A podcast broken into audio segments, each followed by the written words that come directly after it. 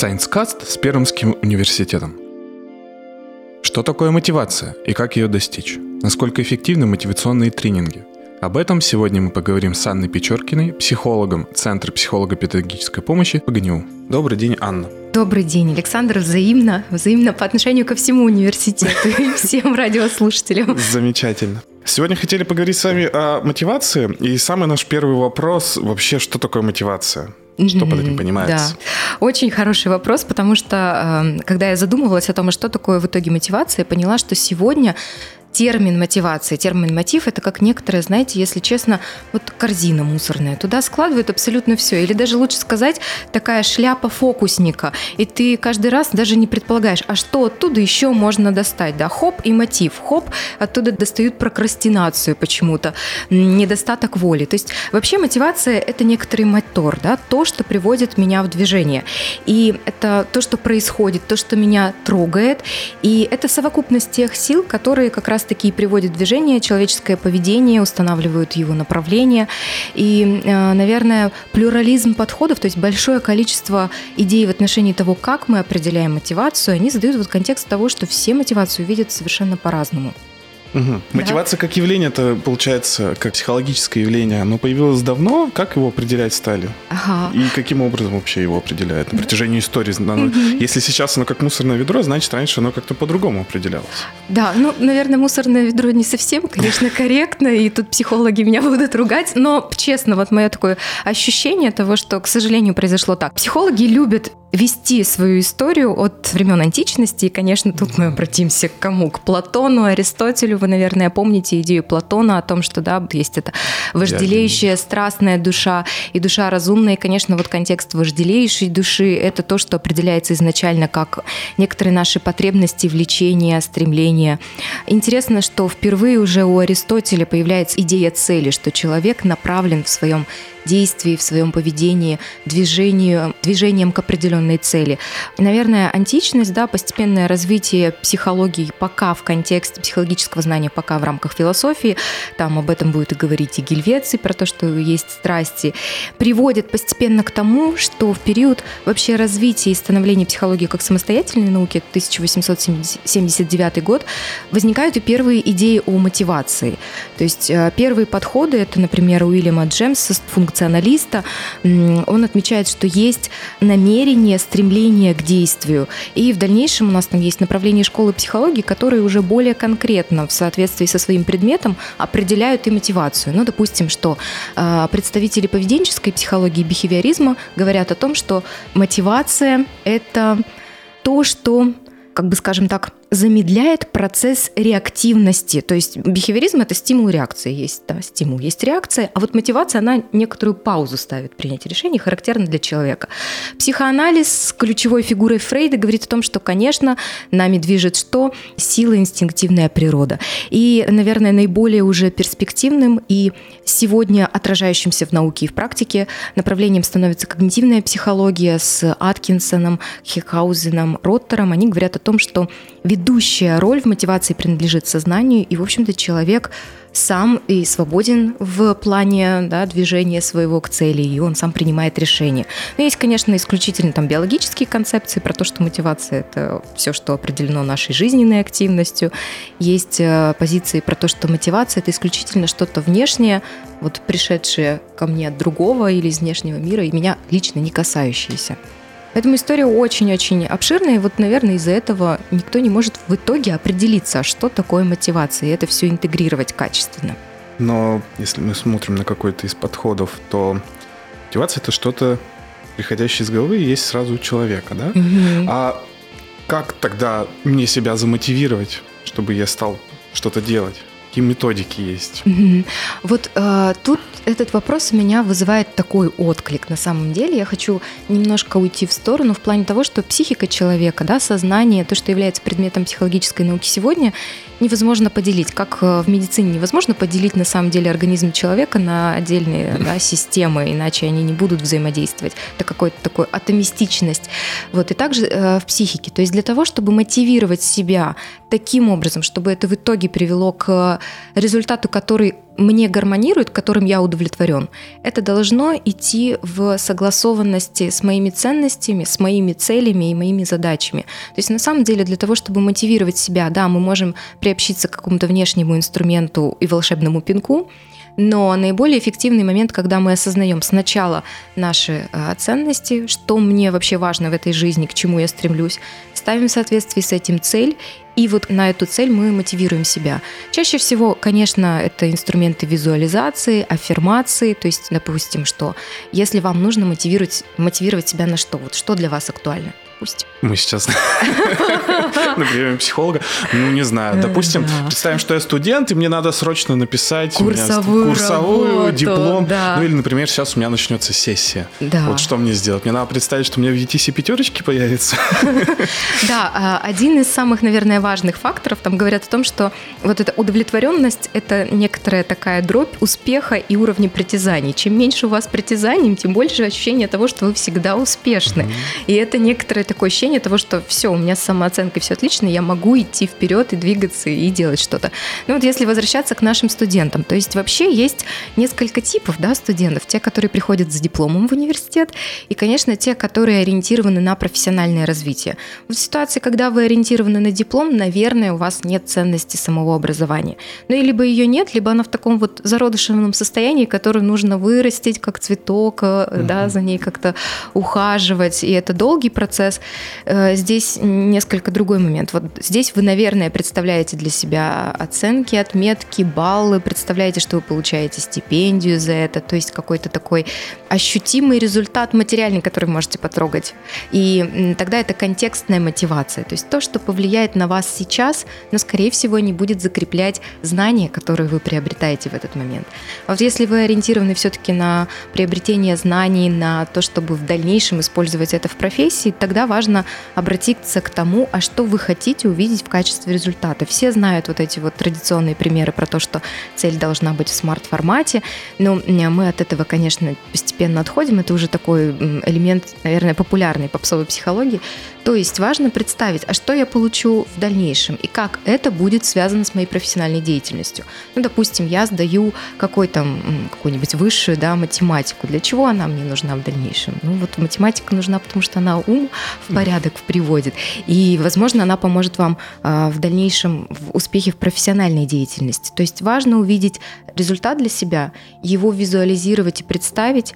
Для некоторых будет важно увидеть, а, да, мотивация есть на достижение, это когда я ориентирован на то, чтобы сдать максимально хорошо, проявить максимальный свой талант и ресурс. А есть мотивация избегания неудач. То есть хоть бы сдать, хоть бы не двоечка, хоть бы не отчислили и не забрали стипендию. А, психологи, конечно, говорят о том, что эффективнее является первая мотивация, но и вторая тоже действует. Особенно, когда нам нужно заставить студента. Вот у него не хватает воли самому принять решение. Вот мы его пугаем чуть-чуть. Это такое отрицательное подкрепление. И он испуганный, конечно, у него нет выбора, нужно что-то делать. А проще, получается, кого-то замотивировать или самого себя заставить замотивировать? Ох, какой, да, сложный вопрос. Я бы да. разделила здесь, наверное, даже, знаете, такую оценку вот этой мотивации количественную и качественную. То есть вы ведь можете замотивировать человека, и он будет у вас получать студент пятерки. А качественно там есть прирост на самом деле знаний. То есть вы вроде ему его замотивировали, академические успехи есть и мы их можем наблюдать, количественно померить. А вот качественно, там действительно вот эти отметки, они отражают то содержание, которое у него появилось в связи с этой мотивацией. Это очень сложно, потому что, ну, вроде бы иногда мы даже приводим пример, что человек мотивирует другого, а у него у самого проблемы с мотивацией. Это о чем говорит? О том, что принять для себя некоторые правила, которые вот вам предлагаются, это очень сложно. Я приведу классический пример, почему, наверное, психологи очень осторожны сейчас с темой мотивации. Я думаю, что многие знакомы с таким известным мотиватором э, Тони Робинсон. Да, и вот у психологов есть шутка про то, что и сказал Тони Робинс мальчику, брось костыли и иди. И мальчик бросил костыли и пошел, да. А чем мальчик болел? Простудой. А костыли ему зачем? Бабушке нес. Мои коллеги из области такой терапевтической практики говорят о том, что сейчас они сталкиваются в работе с теми проблемами, которые возникают в результате того, что человека кто-то мотивировал на уровень действий, но это действие не было осознанно.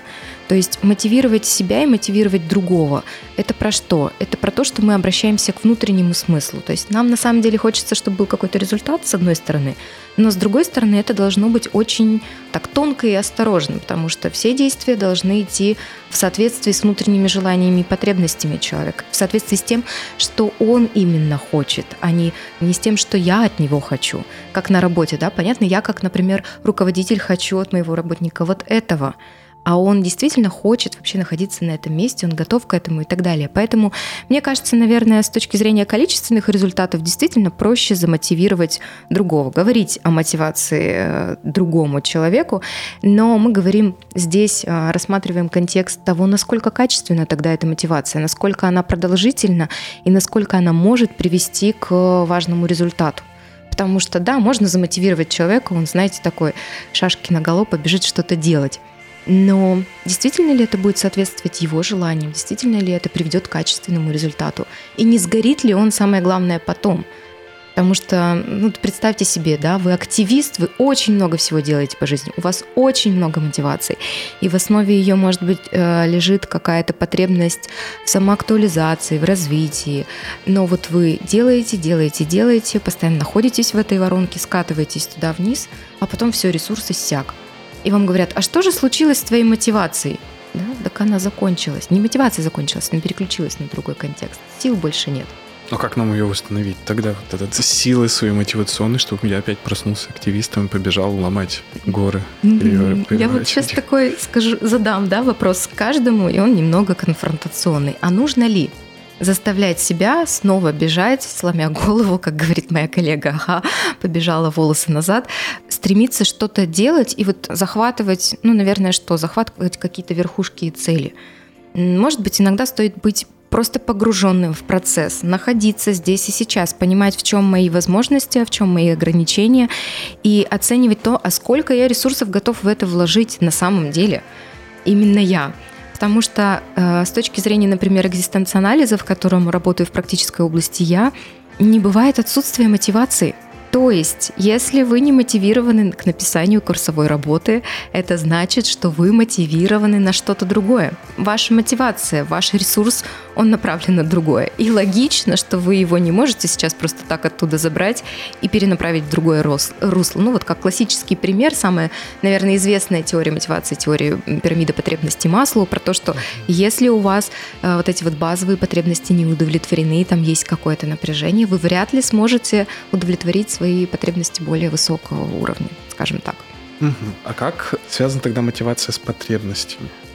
Я хочу, я делаю, я не хочу, я не делаю, или как? Ну, вообще да, напрямую. А, мы говорим о том, что ну, наиболее да, распространенная такая позиция, то есть мотивация описывается, с одной стороны, как некоторая структура и совокупность мотивов, это первый большой подход, который объединяет в себе некоторые теории. А второй подход – это мотивация как процесс включенности состояния.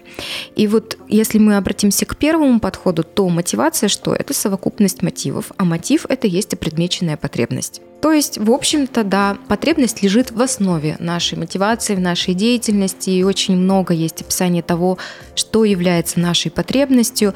Да, это может быть какая-то нужда, состояние нужды, может быть э, про ценность, про необходимость, состояние физиологической реакции, это может быть вполне какой-то конкретный предмет. Вот многочисленность вариантов интерпретации, она помогает нам включить наибольшее количество различных компонентов, чтобы понять, а что такое потребность. Ну вот я опять-таки скажу, что, наверное, все-таки наиболее простая, в том числе для понимания не психологов, это концепция Маслоу с ее иерархичностью потребностей и с тем, что она интуитивно понятна. Да, если мы хотим спать и кушать, то, скорее всего, ни о каком качественном освоении знаний речи идти не может. Вот вы вспомнили про Тони Робинсона. Mm-hmm, и, да. на ваш взгляд, Насколько вообще эффективны такого рода тренинги, вот такая массовость, когда люди там собираются многотысячными залами, слушают его, реально бросают эти костыли и идут. Хотя, может, и не надо. Да. Ну, вы, наверное, уже поняли из контекста того, как я описала этот анекдот про психологов, что мое отношение очень настороженное, и это я сейчас скажу достаточно осторожно в том числе. То есть оно скорее даже негативное. Почему? Потому что в практике мы часто сталкиваемся с теми клиентами, которые уже испытали на себе эффект этих мотивационных тренингов, что-то существенно вдруг изменили в своей жизни, сказали, ага, сейчас резко поменяю, без какой-либо осознанности. Не знаю, что это может быть. Поменяю работу, заведу какой-нибудь свой стартап, да, вложу сейчас много усилий. Вообще это могут быть более глубокие личностные изменения из серии того, что я разведусь, оставлю свою семью, уйду и заведу какие-то новые отношения без решения проблем. И поскольку это не было осознанно, то человек в дальнейшем может столкнуться с некоторым кризисом. Мое отношение очень настороженное. Почему? Потому что я отношу это к категории попсовой психологии и всегда говорю своим студентам о том, что, пожалуйста, будьте осторожны и настройте свой фильтр для того, чтобы не навредить в этом контексте. Важно понять, а что откликается у вас и что действительно вам важно и нужно, а что нет. То есть здесь вот эти все мотивационные тренинги, они построены по эффекту эмоционального такого приобщения. Сначала вам говорят про боль, да, про то, что угу, как все было тяжело и плохо, и вы страдали, и находились, может быть, депрессии, в апатии, и ничего не получалось, и вы в этом чувствуете в каком-то из перечислений находите себя да, задумываетесь о том, что ага, мне тоже как-то плохо, вот это про меня, это про мою жизненную историю. Потом вам рассказывают контекст некоторых изменений, достаточно ярко, эмоционально окрашено. Говорят, что ты можешь, все в твоих руках, вот иди и делай. Это какие-то три, наверное, ключевые фразы. И внутри, поскольку это еще и массовость, почему тренинги обычно они достаточно массовые, да, я говорю, что это еще и шоу-программа своеобразная, они тебя внутри-то вот так вот эмоционально заражают, там, броуновское движение, когда очень очень много энергии, хаотичной, но она не направлена. Она зародилась внутри вас, а что с ней дальше делать, как с ней грамотно обойтись. Вот представьте себе, что вас оставляют с этой энергией и говорят, все, теперь ты вроде бы готов решать свои проблемы, иди. Энергии много, но она не всегда направлена. И здесь сложно. Я, наверное, могу сказать, что если вы хотите таких устойчивых изменений, то вы можете работать в контексте небольшой группы, в контексте индивидуальной терапии, ну, либо обратиться к качественному психологическому знанию. Это о том, что а задумайтесь, а кто ведет этот тренинг? Человек, который сначала был неуспешен, а потом он бац и взлетел почему-то по карьерной лестнице, и сейчас он ведет эти тренинги. И, скорее всего, тогда там есть контекст преодоления его личностной проблемы, и вот он что-то может вообще проецировать на вас – либо это человек, который действительно долго погружался в эту тему, он разбирается. Он может быть не такой фееричный, да, он не такой яркий, не такой привлекательный, не такой эмоционально заряжающий, но ведь внутреннее изменение это не про то, что будет ярко, здорово и как-то да, вау. Это про то, что это будет в контекст внутренней работы, и что-то придется в себе менять, от чего-то нужно будет отказаться, а к чему-то нужно будет приобщаться. Предположим, вот в какой-то момент я потерял мотивацию там, к своей деятельности, например. Mm-hmm. И я решил обратиться за помощью к профессиональным психологам. Не пойти на тренинги, кто не родин mm-hmm. Сокура был классный, не был, а решил обратиться, например, к вам.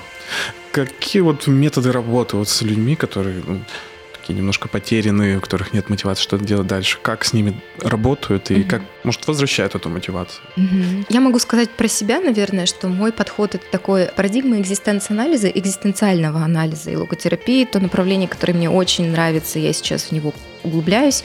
Это да, автор Альфред Ленгли и основоположник вообще Виктор Франкл про то, что вообще у человека есть четыре фундаментальные мотивации для того, чтобы находиться в этом мире – это про то, что первое, я нахожусь в этом мире как бы, да, в бытии, и я говорю этому да, и мне это, вот я хочу каждое утро просыпаться и идти на свою работу. Я хочу этим заниматься. Я говорю этому да.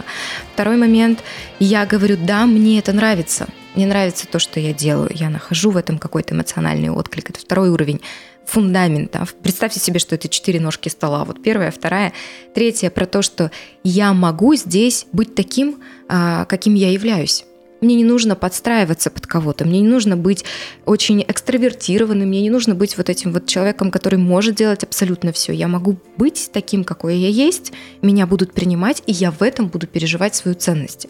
И четвертый момент, что я вижу в этом смысл. Я понимаю какой-то мой личный смысл, мы не говорим сейчас про смысл жизни в целом, а вот лично для меня, что здесь самое ценное, самое важное. Это откликается с моим жизненным опытом, и вот если есть все эти четыре ножки, то, наверное, человек чувствует и переживает свою жизнь как вот такую исполненную. Мне здесь, в этой жизни хорошо, я ей удовлетворен. Она вот, знаете, как такое состояние, в которое я утром просыпаюсь, да, и чувствую, что меня ждут, меня жизнь это ждет, да, меня ждут какие-то великие дела, как в котенке, мультик котенок, да, в гав, гав. неприятности, они же меня ждут. Вот а здесь про то, что жизнь ждет. И мы возвращаемся всегда к человеку в первую очередь. То есть представьте себе, что мотивация, вот она тоже своеобразная пирамида. Можно зайти с некоторых убеждений, установок, это будет верхушечка, про то, что кому-то будет достаточно сказать, что да, ты молодец, у тебя получится, ну вот дать похвалы, придать уверенности в его силах. Кому-то будет важно обратиться на уровень вообще его включенности в жизнь, на уровень его ценностей и соответствие того, а это ваше или нет. Потому что вы не хотите делать это по какой-то причине, правильно? Мы, конечно, психология стремится объяснить поведение человека, но в терапии мы обычно работаем в контексте понимания. То есть как бы мы ни стремились к, приблизиться к каждому из нас, мы все равно останемся далеки, потому что каждый человек очень индивидуален. И вот нужно проработать, понять, какие там индивидуальные ваши ценности и смыслы, и как это перекликается с тем, чем вы сейчас занимаетесь. То есть, возможно, в контексте некоторых консультаций, терапии мы приходим к идее того, что а вот то, чем я сейчас занимаюсь, на самом деле а, не соответствует моим ценностям и желаниям. И вот тогда, когда я это понимаю, я готов поменять, например, работу. Или я готов поменять профиль внутри организации, которая мне безумно нравится. А не так, что мне кто-то сказал, все, давай создавай свой бизнес, и я побежал создавать бизнес. То есть это может быть фасилитированное быстрое решение в контексте тренинга, но важно, чтобы оно было осознанным. Вот в какие-то моменты мы понимаем, что человека, вот если вернуться к этим четырем опорам, где-то чего-то не достает. И тогда мы работаем направленно на вот эту вот опору, на создание э, заземленности, ощущение того, что я твердо стою на ногах. То есть вообще, конечно, мотивация, ну представьте себе, она очень много объединяет, но она очень сильно привязана к тому, какие ваши ценности, какие ваши цели и задачи, как вы их для себя видите, чем вы видите потребности, как они удовлетворены. Потому что, допустим, вот эти да, по маслу базовые биологические потребности – это первая фундаментальная мотивация. Я говорю, что да, я готов что-то делать, даже если я устал сейчас, если я хочу спать, но я приду на пару, э, сяду на первую парту, буду смотреть в глаза преподавателю, потому что, да, я хочу получить это знание. Это мотивация для меня сильнее и важнее в этот момент. Ну, это обычно длительный процесс, хотя кому-то вот достаточно для осознания вообще одной или двух встреч, а кто-то будет нуждаться в более длительной терапии. Вернемся сейчас в самое начало. Вы проговорили то, что мотивация включено понятие прокрастинации. Каким образом вообще это взаимодействует и связаны ли как-то эти два понятия, два явления психологических между собой? Угу. Вообще, э, я думаю, что связаны, хотя, конечно, сложно сказать сейчас достоверно и точно, что там является, да, что первично по отношению к чему, что является основой. Точно связаны между собой три понятия – прокрастинация, воля и мотивация. Наверное, если вот обратиться к понимающей такой позиции, то есть человек прокрастинирует, откладывает что-то на потом. Почему? Возможно, у него нет мотивации, возможно, ему не хватает усилия воли, но, возможно, он берет для себя время на такое размышление, и это необходимо для того, чтобы ну, что-то на уровне ценностей изменить, что-то осознать для себя. То есть, может быть, я бы это рассматривала, э, опять-таки, ну, нужно смотреть и пытаться именно понять результаты исследований, не просто их да, зафиксировать. Возможно, что прокрастинация это некоторый инструмент для нас, она для чего-то нам важна. Для чего-то я сейчас это откладываю на потом. И я говорю опять-таки, возвращаясь к идее того, что не бывает отсутствия мотивации. Это означает, что я откладываю на потом, потому что моя мотивация сейчас больше направлена на, может быть, на мой внутренний мир, на контекст личных проблем. Но для других, другими это воспринимается так, что я ничего не делаю, например. Ну что же, у тебя нет мотивации, ты почему такой, да, лентяй, ты почему прокрастинируешь, где уже результат в конце концов, когда будет сдан проект, позавчера все нужно было. Наверное, вот еще что усиливает субъективное восприятие того, что я прокрастинирую, это то, что на меня давит со стороны, а я внутренне вообще еще не готов сделать это решение и шагнуть туда, потому что моя какая-то личностная проблема не разрешена. То важно подумать тогда каждому для себя, что же там такое лежит в основе. Ну, представьте себе, вы откладываете курсовую на самый последний момент. Для студентов, мне кажется, очень типичная ситуация. Я всегда говорю, вы больше переживаете по поводу того, чтобы написать курсовую работу, чем ее фактически пишете. Но почему? Там может быть э, да, страх какой-то, страх чистого листа, может быть э, стремление избегания какой-то неудачи, то есть я боюсь, что меня будут ругать. Или есть предшествующий опыт, который тоже влияет. Вот в прошлом году моя курсовая была о, из, ря... из ряда вон плохо сделана и написана, она не соответствовала моим способностям, и что-то я не хочу садиться за нее сейчас. Может быть, много вот этих вот факторов. Но если какой-то подводить итог, мне кажется, что, возможно, прокрастинация – это инструментальное такое выражение того, что человек внутренне испытывает для себя трудности в мотивации. При том, что они внутренне могут осознаваться как трудности, а для кого-то могут находиться в гармонии. То есть я осознанно делаю выбор не писать сейчас курсовую работу. И я понимаю, что это мой опыт, я хочу в нем находиться, и я справлюсь в последний момент. Мы же знаем на самом-то деле, что я в последний момент эту курсовую работу напишу, значит, я потрачу свои ресурсы сейчас на что-то другое. И Сейчас модно говорить о том, как побороть прокрастинацию да, в себе. Вот я, наверное, с позиции практики, меня всегда это настораживает фраза побороть в себе что-то, как будто надо постоянно с собой бороться. Может быть, просто прислушаться к себе и понять, почему это возникло тогда, и как мне в дальнейшем свой опыт подстроить так, чтобы с собой не нужно было бороться и сопротивляться. Очень интересно. Я даже так не думал об этом. Потому что прокрастинация... Знаете, как э, фраза о том, что лень биологически обусловлена, да, что она необходима. Вот здесь вот может быть такой же контекст. И напоследок, может быть, какие-нибудь лайфхаки или методы, чтобы самому бороться с всем этим, чтобы я стал сам себя замотивировал и никому не ходил. Я говорю, что сам себе психолог, да. А. Да, это очень важно. Помочь самому себе может больше всего только он сам.